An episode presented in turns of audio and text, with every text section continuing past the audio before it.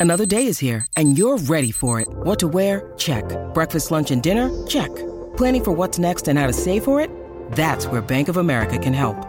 For your financial to-dos, Bank of America has experts ready to help get you closer to your goals. Get started at one of our local financial centers or 24-7 in our mobile banking app. Find a location near you at bankofamerica.com slash talk to us. What would you like the power to do? Mobile banking requires downloading the app and is only available for select devices. Message and data rates may apply. Bank of America and a member FDIC. NFL draft tonight. Glad you're with us. And just like that, Chad, the final hour of Big Hot Mic on this day. Thursday is here. It's a big day. It's been a big show so far, and we have entered the final hour of the show. I'm hyped, ready to go. Hutton NFL draft tonight. You know who Hey. else is hyped? Lamar Jackson. I thought you were going to say Josh Heupel. He's hyped too. Who will- Speaking of hype, Join us in 20 minutes. look at Hutton having the better tie-in than me. It sounded like I even had a I- great tie-in what I was doing. I was trying to follow just, you. I just threw the. I unknowingly threw a softball up to Hutton, and he just knocked it out of the park. Heupel Grand slam, 400 foot home run. Josh Heupel So- coming up in 20 minutes. Reports were that Lamar Jackson last August turned down 131 million guaranteed on a contract. Um, he has agreed to a five-year extension. Reports are the deal is signed with Baltimore, and as we begin the final hour, the details are beginning to come out through reports. Um, Josina Anderson says that it's a five-year contract worth up to 260 million dollars. That is roughly five or six million more in total contract value than what Jalen Hurts received. What was it, the beginning of last week? Yep. What's important though is Jalen Hurts with the non-injury guarantee is guaranteed somewhere around 110 million of that money. Lamar Jackson, according to Josina Anderson, is getting 185 million guaranteed of this 260 million dollar five-year contract extension with Baltimore. So if you buy in that he turned down 131 last August, a year later he is going to sign for a total guarantee of 185 of up to 260 million. It's not the fully guaranteed deal that was being reported that he wanted from the jump, but a month after saying he wanted to be traded, Baltimore makes him the new highest paid player. And isn't this what was reported that, that he was offered in guaranteed money before? Wasn't it around the 185 mark? No, it was the, the the first offer, the last offer that they say they gave him. It it went up to 200 million in the fifth year, but they could get out of that prior to the fifth year, just like any NFL contract Yeah. where you can cut a player. And I'm just concerned with the guaranteed part of it. Me I- too. how much was the guaranteed portion of the last offer? uh, the last guaranteed money I've seen was 131. That was a year and ago. that was in August. Okay. And so now he's the highest paid player in annual average annual value. But the important part is it's a five year contract where at least he gets 185 million. Now, um, in total contract value, what he's getting is not even comparable to what Patrick Mahomes received a couple of years back on that big 10 year, $500 million deal. But he now gets a million more than Jalen Hurts on the upcoming value of the contract. He gets two million more than Aaron Rodgers, but I'm going to tie in Aaron Rodgers here in just a moment with what they're doing in New York. And then there's Russell Wilson and Kyler Murray still up there. Chad, this is a great day, not just for Lamar Jackson to the Baltimore Ravens, but Joe Burrow, Justin Herbert, and oh, by the way, Patrick Mahomes, because he knows after he slips down into like the seven, eight, nine category of the average annual value, Kansas City is going to take care of him. And he knows that because the general manager has already said that. They're going to wait until this round of contract extensions are complete, and then they're going to make him the highest paid player again. What's going to be fascinating is to see what these teams, where they slot those players that are remaining on this list. Example Is Justin Herbert ahead of Jalen Hurts or below Jalen Hurts? He's going to argue I'm ahead of Jalen Hurts. I deserve more money. Right. I could easily make the argument no, you need to go slightly underneath that number. If we're setting the bar, so here was the Jalen Hurts bar, and now Lamar Jackson goes over that bar. I'm fine with that, by the way, that Lamar Jackson goes over Jalen Hurts. I would argue that Justin Herbert should go below Jalen Hurts. His management's not going to argue that way. That's going to be interesting to see how they slot. Now, Joe Burrow, probably ahead of these guys. Yeah, he'll be them. the new highest. He'll be the new player. highest paid, Yes. Um, while we're talking Ravens, so by this new extension, they have reduced his upcoming salary against the cap. And that should open the door for the Ravens to be in the mix for a potential trade for DeAndre Hopkins. So in the offseason, they could have theoretically, based on by the time this this weekend is up, they could have acquired DeAndre Hopkins. The Bills are also in play. The Ravens could have added Hopkins plus Odell Beckham Jr., and then they still get their franchise quarterback back under contract. Where do you want to go if you're DeAndre Hopkins? If it's down to Buffalo and Baltimore? I mean, personally, I would play in Buffalo because he's not the number one guy there. Hopkins becomes the number one. And look, I'm saying that based on where they are age wise, where they are in their career, and the opportunity with a passing quarterback like we've seen with Josh Allen versus where the offense is structured, which is through the tight ends and down the middle of the field, really, with Baltimore. I would go to Buffalo. But I would also go where the team's going to pick up the contract that he's got in Arizona. That's what it comes. And, and now Baltimore, to the contracts point with Lamar, they have opened up this piece of their salary cap now to make that move if they want. Um, speaking of big money, the Jets have pushed Aaron Rodgers' $58.3 million option bonus to next year. So, all that talk about the September option bonus, that has been pushed to 2024, which means he has a $47 million option bonus already for next year. He will have a 1.21 million salary this year. And as a result, next year's compensation, and this to me signals absolutely he's playing because of this number, the roster bonus numbers. Combined, Chad, 2024 for Aaron Rodgers in New York, 107 million is what he's going to get to play for the Jets with how they've pushed the money down the hill. I thought that yesterday's press conference was very good. Me too. And I thought Aaron Rodgers did a really good job. And guess, And Aaron guess who's in the building working out today with teammates in the offseason? Aaron Rodgers. You know what else? Aaron Rodgers looks um, less like a guy who takes ayahuasca than he ever has in a long time. And it's um, remarkable because he just went on a Costa Rican tripping retreat, essentially. And he comes back and he looks like uh, he could be a finance guy in Manhattan. Uh, he does. looking at him with the haircut. I mean, he doesn't look like a guy on ayahuasca for the first time in a while, but he is in fact a guy on ayahuasca right now. So I, I like what the role he's playing here with the Jets. I thought he handled himself, all kidding aside, very well. I thought everyone involved did a good job in that press conference yesterday, and good move to not, you know, try to take Joe Namath's number. And Joe Namath, I know, said as much, but that's the right move when you come into a new Well, franchise. Namath, uh, Broadway Joe gave him the blessing to wear 12. But and then he also said, but he did the right thing by Yeah. paying honor to, to you know to Joe Namath with the Jets. Chad, tonight, NFL draft. The NFL creates this drama and mystery, and they sell hope better than any league in an offseason to their fan base. You've got the mystery, the drama, the anticipation, uncertainty, pick by pick. It's a perfect script for sports fans if you're wanting to go to a good game. Like if you leave and you, you have all of those elements, it made for a great Sunday afternoon in the NFL. What the NFL has done, though, is they have bottled this atmosphere and they've put it into, especially the first round, but over a three day weekend now that they take their carnival on the road. Tonight's in Kansas City. 10 million viewers at least will tune in with ABC and ESPN plus NFL Network. And they'll listen to Roger Goodell pick by pick, rattle these guys off. 17 of them of the 31 will be in, present in KC. And 300,000 fans in Kansas City over the course of the three days are expected to go see this in person. Meanwhile, you have ESPN and ABC devoting 35 hours of live programming of the event.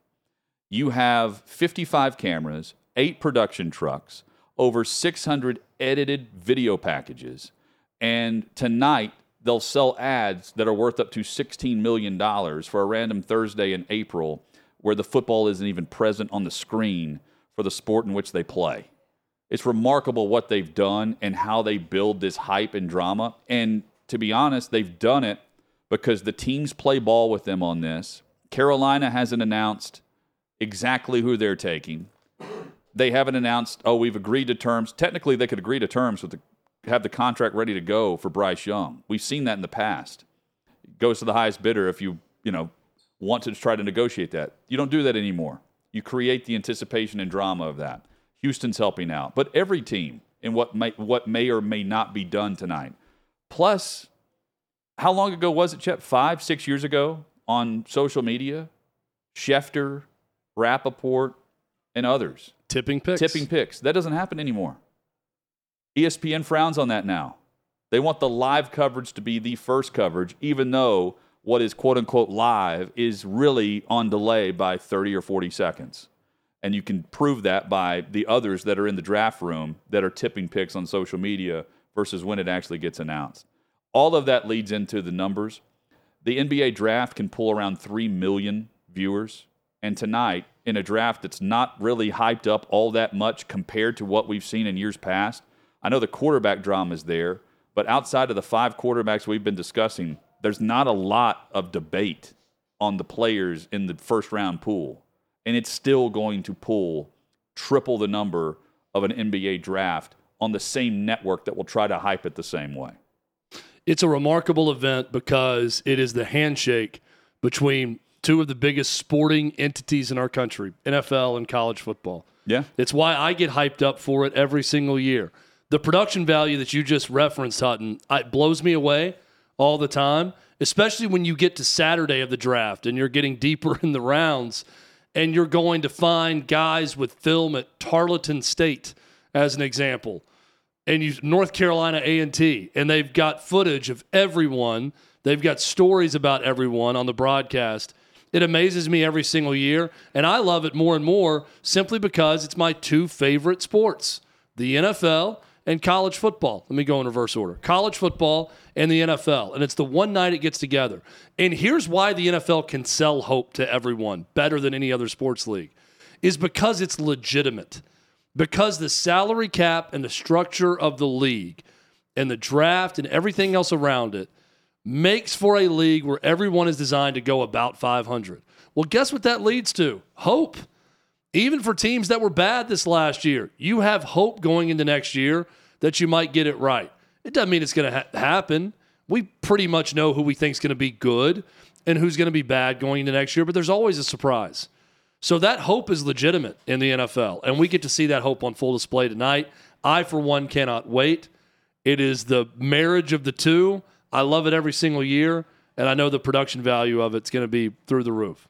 Chad, I, I, you had a, a, discussion on this earlier this week, but Lia Thomas had uh, said that uh, it's tough for her to wrap her mind around the fact that people can respect her as a woman while also viewing her as competing as a man against women in female athletics. In, biologically, women's uh, women competed against women, and I know you have another example of someone you're hoping to hear from, but we have heard from Martina Navratilova, who said, "Sorry, Lia, it is unfair, and stop telling the feminists how to be feminists." Um, there are others that come to mind who should step up and say something. Yeah, got into this earlier in the week, but I really think there's another uh, female tennis star of the past that could really help this, and that's Billie Jean King. Billie Jean King is sort of the godmother of Title IX. And every time there is an equity in women's sports issue, every time there's a women's sports issue at all, Billie Jean King oftentimes will, will chime in as a leader in that, and for good reason because of, of everything that she's been involved in, going back to the battle of the sexes against Bobby Riggs in Title IX. She has been an advocate for women and women in sports. She's been remarkably silent on all of this. And I don't know if it's because she thinks if she has one opinion that does not necessarily go with a party line, that she is going to be, you know, outed as something other than a progressive or whatever Billie Jean King calls herself politically. I hope that's not the case, but I think Billie Jean King could help this cause a lot by speaking. I'm not here to tell people what to speak on. You can stand for whatever you want or nothing. That is your choice. But I will say, Martina Navratilova saying this is great. I'd love to hear Billie Jean King's thoughts on this. And maybe she agrees with Lia Thomas. I don't know. I'd like to hear from her one way or the other, though, at some point, because she is a proven leader in the world of, of women's sports. And I, would love to know what she thinks about and all this. More and more are speaking up on it, and more and more are saying what we've said from day one. It's a no brainer, it's common sense. Men competing against men, women competing against women, biologically. It's tough to argue the other side of that. And the only argument is, oh, you're treating me as a woman here, but you can't hear. I mean, Martina Navratilova's response, though, is perfect. Yeah because Lia Thomas says, you know, we respect her identity. We just don't think it's fair. And then the response is, uh, newsflash, Lia, it's not fair. That's exactly the right. common sense that we've been saying and a lot of others have been saying. And I do think that chorus is growing louder and stronger across media and sports media.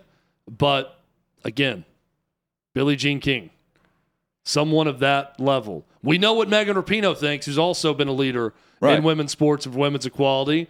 And she is throwing her hat in the ring to take Title IX where it's going to negatively affect women, which blows my mind. So I'd love to hear from Billie Jean King on this. Chad, ESPN has fired Major League Baseball reporter Marly Rivera because, I mean, we've seen reporters get into it in locker rooms, right? Oh, yeah. Um, physically. Just uh, physically, yes. Yeah. Uh, it just it just so happens that uh, she dropped a C bomb on uh, the wife of the vice president of communications for Major League Baseball, and this all stemmed from Rivera setting up and waiting on an interview with Aaron Judge during a Yankees and Angels series, um, and there the the other reporter was there covering Shohei Ohtani, Ohtani yeah. but was also jumping in and trying to interview Aaron Judge and turns out that Rivera turned around and, well, dropped the C bomb to the wrong reporter in this case.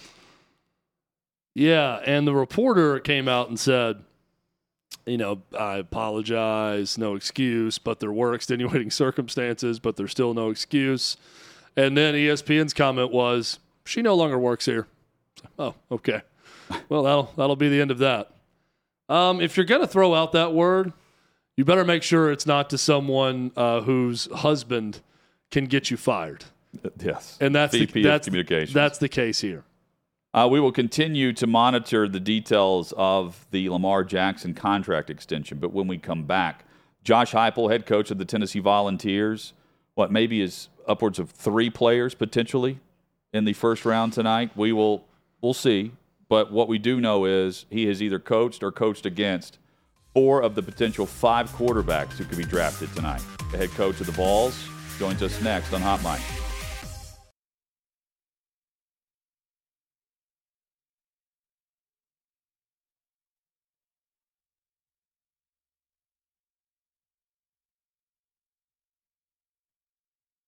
NFL draft coming up later this evening as Hot Mic with Hutton and Withrow rolls on from 6th and Peabody with Yeehaw Beer and Ole Smoky Moonshine, joined by Tennessee head coach Josh Heupel. Coach, big night for your group and a big night for quarterbacks that you've either coached or coached against. You've done that with four of the five that could go in the first round tonight. So um, you're either going to have flashbacks of great performances or uh, memories of, well, teams that got ahead of you a bit. How are you, man? Well, mostly uh, good performances on uh, on tonight. If uh, if you look at this group, but uh, what a what a great night! Really excited for our guys uh, this entire weekend, and, and, certainly the guys that uh, have an opportunity to go tonight. Really proud of what our guys have done throughout the process, and this is a great culmination of it. From where we had Hendon Hooker on earlier this week, and when the injury occurred, the, the emotions of an injury, especially at that position, knowing where he was headed that season for the team, individually, all of it, to see him climb back up with the rehab and go through the entire process and have the opportunity to still be drafted in the first round tonight means what to you? Man, uh, undescribable. Um, words can't express uh, how mature he is and just how he's handled the process, but the excitement that everybody in the building that I have for him too. Um, you know, this is a guy that uh, helped put Tennessee uh, back on, on, solid foundation and, and uh, built us to, to where the trajectory of this program is today. Uh, this young man um, is going to have a great career, and you can look back at the obstacles and the things that he's had to endure during the course of his career to understand that this guy is going to handle anything and everything that's thrown at him Uh, you talked about the season that he was having, really the, the Heisman front runner until he gets injured. Uh, devastating injury emotionally and, and physically uh, to the end of that season. But it shows the maturity that uh, that Hendon has and who he is in his core and how he's handled this process on the back end is indicative of what he's going to do when he gets to the NFL. And listening to some of the evaluations on Hendon Hooker, it feels like some people are confused with quarterback friendly offenses meaning quarterback easy offenses. And it's not easy on the quarterback in your offense with what you're asking them to do within your offense. Can you help explain to those that you know are watching the game and seeing all the points being scored, and they hear things like system quarterback and all of that, but the intricacies of what goes into playing quarterback in Josh Heupel's offense is a little bit more difficult than I think a lot of draft pundits are, are laying out there for everyone. Yeah, it's comical um, to the layman's eye, a tempo offense, and maybe this was the case, you know, 15 years ago. Um, you know, took all the, the decision making off of the quarterback. Man, uh, our quarterbacks control everything. Uh, Hendon controlled the run game, run run checks, loaded box checks, uh, going to a pass play, alerts, kills. He absolutely had to make a decision on every single play, and that can be in the RPA uh, RPO game or just base uh, run and, and pass plays and uh, I think that's a part of the reason. You look at his injury and you know him really probably sliding uh, into the latter half of the second round as the draft process started. Then getting a chance to see his football IQ as he's gone through these meetings with guys and understand his knowledge and understanding of protections, his ability to manipulate and change the protections to get him protected, uh, his ability to control everything that we're doing on every single play a huge part of why he's continued to push up the draft boards. And I think a great selling point for Hendon Hooker was how he handled not being the starter initially. And then when given his opportunity with the injury to Joe Milton, you know, you, you never saw a guy who seemingly was pouting on the sideline. He was always a good teammate. And he came in there and he made the most of it. If you're talking to NFL teams out there, how big of a point is that with you of how he conducted himself during that time when he wasn't the guy? Well, I have been talking to, uh, to quite a oh, few oh, yeah. of them uh, about uh, Hendon and, and, all of our guys. Uh, I, I, think it, shows that he's the consummate pro and he's going to uh, compete at a really high level every single day. He's going to have a positive impact on his teammates every single day. And that's whether everything's going perfect for him or whether uh, it's not. And he faces a little bit of a- adversity. he's a mature young man that is a dynamic leader inside the program and absolutely uh, has a focus on what he wants to do to continue to get better and a dynamic play playmaker on Saturdays and will be on Sundays too. Josh Heupel with us on Hot Mic with Hutton and Withrow across the Outkick network. What do you make of this quarterback class as a whole, Coach? Just uh, what you've seen, who you've coached against, and how it all measures up to what's going to be an exciting first round. Yeah, uh, a lot of really good players that uh, have a lot of physical attributes and and uh, you know played you know throughout the courses of their careers. Uh, some of them really consistent. Some got uh, spiked and had some highs.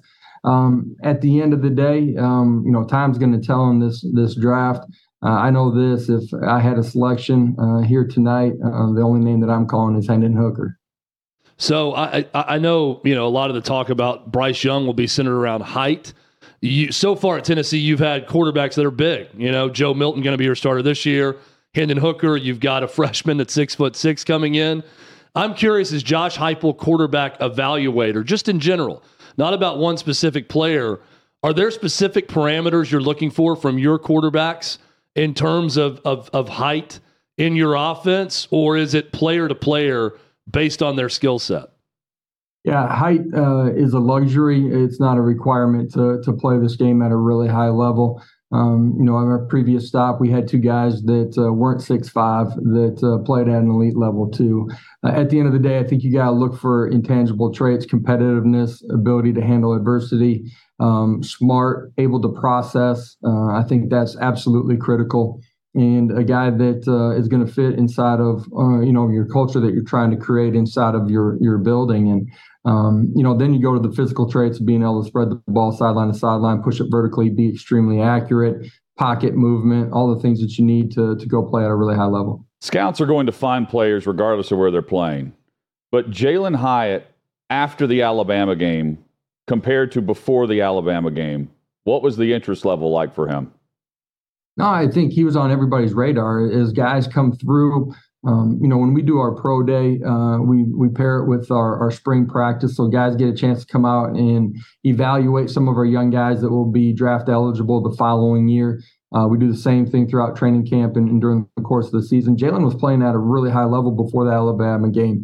Um, he was a special playmaker. His vertical speed, uh, his competitiveness, uh, how much he had grown fundamentally in understanding of our scheme, but just fundamental growth and understanding of general football knowledge um, from his second year to third year is why he was playing at that level. There's no doubt that you know the Saturday against Alabama helped uh, pique his interest from everybody across the country with the performance that he had. Um, I'm not sure that I anticipated five touchdowns from him, but I expected a, big day from him. Uh, but that's who he is as a player, man, and and uh, I'm so excited for him. It's it's a great lesson. The more you put into it, the more you get out of it for everybody inside of our building. Uh, his best football is still way out in front of him, but he's got elite traits that are going to allow him to be really successful at the next level. Well, and you had mentioned talking to a lot of these NFL people about your players, like like coaches will do. When you're talking about the receiver position specifically, and I'm going to save the next receiver for Hutton because he thinks this guy might be the best receiver in this entire draft, but specifically about what they're doing on the field in terms of reading defenses within your offense what are you telling NFL people about what you're teaching within that offense for your receivers that will translate to Sundays? Well, those guys got a great understanding of coverage recognition, coverage recognition, safety rotation, and the type of techniques that they're seeing uh, from uh, from defenses, and that can be in our, our base splits, but as much stack formation and some of the bunch sets that, that we run, those guys are accustomed and used to playing in in uh, a lot of different formations. So, uh, to me, I think you know that translates over to the next level. Uh, their football IQ, their understanding of, of you know coverages and technique uh, correlate over to them making a quick transition into that league. What do you make, coach, of the, the, the naysayers who say that Hyatt can't run the full route tree? That's what we've heard as to why he can't be a first round pick. Man, uh, he's ran everything across the middle. Uh, he's able to find space. Uh, he's able to run deep post, deep post corners. Uh, he can run an out and up. You guys saw that against Alabama. Um, he's got the ability. Uh, you know the way we run our routes uh, we're rolling into the middle of the field. Uh, that's an easy transition to uh, to roll into the outside if you want to throw, you know, five and ten yard out routes as well. Um, I think everything that we're doing uh, puts these guys in a position to be extremely successful as they transition into uh, to the NFL. Our base splits are a little bit different. Um, I think you're going to continue to see some people um, transitioning some of what's happening in the college game and certainly what we're doing offensively uh, into the NFL. And if I get any more questions about our stacks and uh, that type of thing from NFL coaches, um, I'm going to make sure that I put a, a, hard wall up here and none of that information gets out. What works is copied, so it'll be in the NFL. Don't worry about that. Josh Heupel with us uh, from Tennessee. So Chad allows me to to set this up because I'm I, I think Cedric Tillman's going to crush it in the NFL. I, I think he's one of those one of those dudes that's going to give you three four catches a game. And I think a lot of these receivers are going to be four or five games out of this pot of games that'll be really good. I think Tillman's going to be someone you can count on week in and week out. And I love him because he wants the football in the big moments, even if he's not the number one option on the said play. Am I an idiot for thinking this? Because he's the second biggest receiver in this class to only Johnston from TCU. And I know he's coming off injury, but I think there's great value in bringing Tillman onto any locker room and any roster. And I think a, a contender is going to see that. Yeah, no, no doubt. Uh, the two guys that we have in the draft, a little bit different in their skill sets and their body types um, played different positions while they were here. They're both consummate pros in the way that they approach uh, themselves walking into the building, the purpose and the work ethic, the show, and the ability to uh, to affect their teammates. Uh, Cedric's going to be a great player at the at the next level. Unfortunate, you know, that he missed eight nine games this year, didn't get a chance to play uh, while he was healthy, except for the first couple of ball games of the year. Uh, great teammate, wanted to come back and try to help us was able to do that. And uh, I think he's handled the, the draft process extremely well as he's gotten healthy. Listen, he's big, he's strong, he's got great football IQ. He's going to do a great job in one on one situations. He knows how to manipulate and use his body uh, to create an advantage against a defensive back. That can be over the middle of the football field, that can be uh, vertically down the, the sideline. um, he's going to be a guy that will play for a long time at a really high level. The first thing people bring up with Darnell Wright is his silencing of Will Anderson in that Alabama game. But you got to see a lot more of Darnell Wright than just that one performance. What would you say about him and your time there in Knoxville and what he brought to the table as a right tackle? Yeah, I, I just love his development as a person, uh, truly uh, becoming comfortable in, in, who he is and what he wants to do every single day. Uh, his football IQ with Coach Elarbee, our offensive line coach, just grew so much in his understanding. It matters to him a great deal. He's very prideful uh, and he's developed great work habits. Uh, Darnell is as gifted of a, a, young player as I've had up on front, and I've had some great ones that are still playing on Sundays. Uh, he's got a rare athleticism at 300, you know, 35 plus pounds. Uh, got great power out of his hips. Um, he is going to be a guy that will be able to play on the edges for a long time. And you saw this year against some of the elite pass rushers inside of this league and really inside of all of college football. They're going to be drafted extremely high uh, tonight. Uh, that he was able to handle those guys for 60 minutes in a one on one situation. Coaches at all levels are looking for guys that football is important to them, that they need it. There's a hunger for it in their lives. I think that sums up Byron Young well when you look at his story and his past and, and what he's done within your program, how can that translate to an NFL team? Uh, it's it's one of the great stories, man, that that I've had a chance to to be a part of and, and to see a young man that you know was working at a Dollar General, walked on a junior college, uh, takes the uh, advantage of his opportunity here at, at Tennessee, grows and his ability to communicate, uh, comes out of his shell, becomes a great leader inside of our locker room, a dynamic leader inside of the defensive line room. Uh, changes his body, grows uh, his ability to spe- have speed off the edge, ability to bend, uh, the ability to drop and play inside of space. Uh, so he has the versatility to play in a four down front or a three four uh, as an outside linebacker. Um, just it, it's it's a great story. This is a guy that's going to fulfill a lifelong dream, change his family for the rest of their life uh, his family tree, and and um, what a great story, man! Just uh, really proud of, of who he is and what he's done. Got to ask you at least one about your, your current team. What, what are your overall impressions now that you're done with spring practice, done with the spring game? I know it's all about recruiting right now. You're going to be taking part in some celebrations this evening also for the NFL draft with some of your guys. But where do you feel like you guys are right now? I, I love where we're at. Uh, you got to have great urgency as you continue to move forward. Uh, our offseason was great before we got to spring ball. I thought urgency, uh, preparation, uh, gaining strength and size and ability to bend and, and, change direction. I thought we made real strides individually during that time period. Spring ball was extremely physical. They were intentional in the way that they worked. Um, we got better throughout the course of it. We had 18 uh, mid-year enrollees, high school kids that came into our program. Thought they were as mature a group as I've ever been around. Uh, love the length, athleticism that they, they, bring. They got to really continue to push forward through summer and, and be ready to put themselves in a position to earn some playing time in training camp. We've handled the first two quarters of our off season really well. Uh, we got to finish this semester the right way, but June and July are going to be critical. Uh, put ourselves in a position to have a great training camp. We handle the summer the right way. Um, I, I really like where we're headed. Josh Heupel with us on Hot Mic with Hutton and Withrow on the Outkick Network. Since 2007, each and every year at this time, the SEC puts more players in the league drafted than any other conference. How difficult is it to reload as a head coach in this conference? Uh, it's extremely diff- difficult. This is the the most competitive league in in all of uh, college football, and that's because of the players that are located inside of this league. Uh, you're playing against guys that are going to be playing on Sunday, really at every position every single week. Some of them are, are draft eligible and on their way out. Uh, some of them are just young that uh, are continuing to grow in, in, their path as a player. Um, great coaches. Uh, you're going to face great scheme every single week. You got to be able to to be a step ahead of uh, the game as it evolves during the course of the year. So extremely difficult. At the end of the day, the most important thing is how we're doing everything that we're doing inside of this building. Extremely competitive, continuing to grow. Uh, you got to handle yourself in a really mature way. Last year has nothing to do with this year. No different than one play doesn't have anything to do with another during the course of the game. Got to have the right mindset, mindset and approach everything the right way. If you do, then you're giving yourself a chance when you get to kick off. We've seen Deion Sanders lose 55 players to the transfer portal, and that's obviously an extreme example. But this is a transfer portal era that we live in now.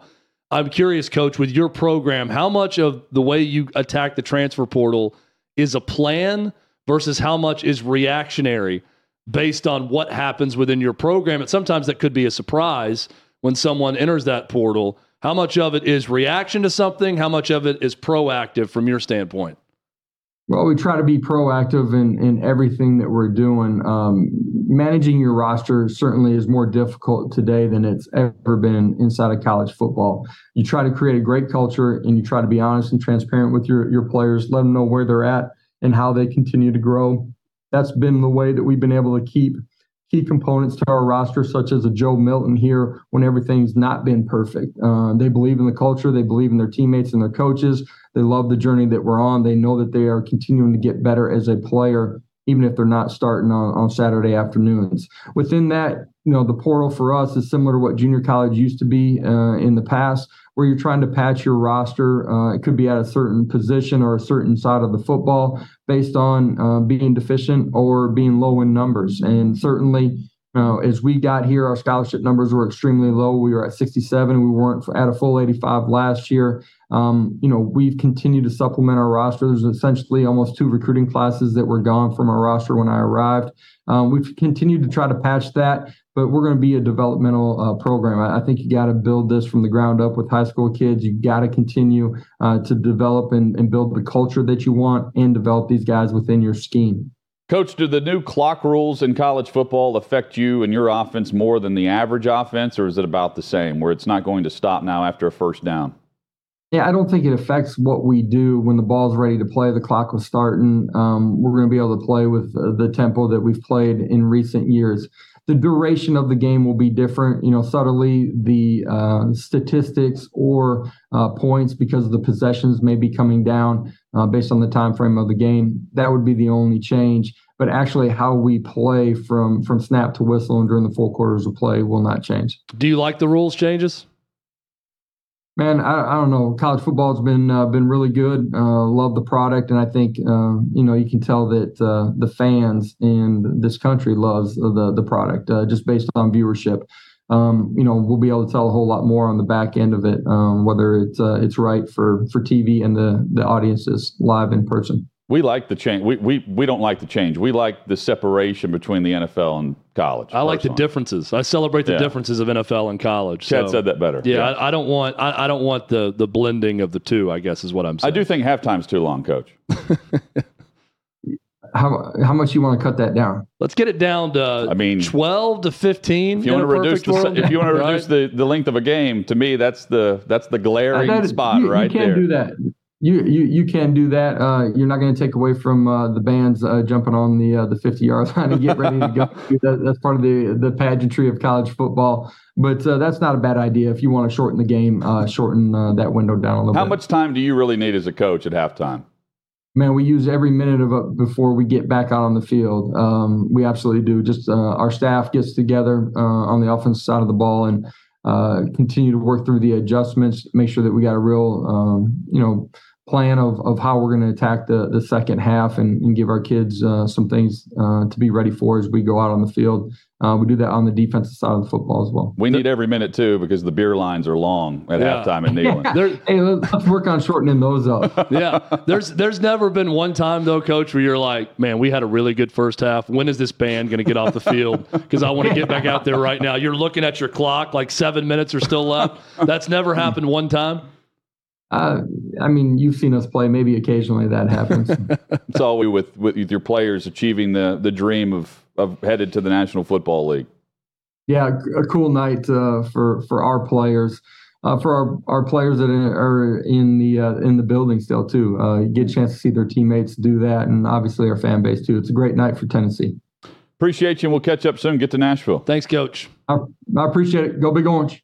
There's Josh Heupel, head coach of the Tennessee Volunteers. Always great to catch up with him. And he's got one of the first round quarterbacks that will set the precedent moving forward for his program. And he's got three possible first, first round rounders. picks. Yeah, and he would have four if not for Tillman's injury. Yeah, he's also got three, maybe no first round picks. That's what's uh, fascinating about That's- his team in this draft. and this first is round. he could have three, he could have none. yeah, there are there are some locks though.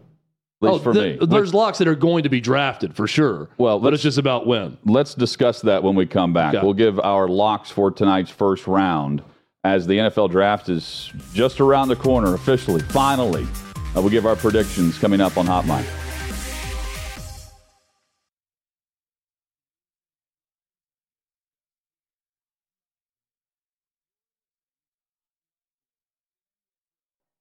All of the hype and the drama, we're about to see it all play out.